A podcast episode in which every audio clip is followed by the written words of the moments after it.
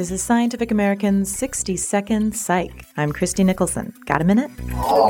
Multiple sclerosis is a disease that steadily erodes the ability for nerve cells to communicate, and this leads to all kinds of neurological symptoms, often slowly progressing to severe cognitive and physical disability.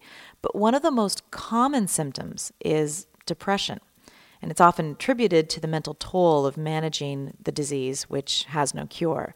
But recent research published in Biological Psychiatry describes a physical connection between MS and mood. Using magnetic resonance imaging, or MRI, scientists found that the hippocampus, the brain area responsible for long term memory, is smaller in people suffering from MS than in healthy adults. And they found a connection between this atrophy in the hippocampus and a hyperactivity in the hypothalamic pituitary adrenal, also known as HPA, in MS sufferers. Now, the HPA is part of the neuroendocrine system that manages stress. And the authors note that this link between hyperactivity in the HPA and an atrophied hippocampus is also consistently seen in those with chronic depression. Yet this correlation has never been studied in MS patients. The next step, of course, is to compare depressed populations, those with MS and those without, to look for any significant differences in how depression progresses in each case. Thanks for the minute. For Scientific American's 60 Second Psych, I'm Christie Nicholson.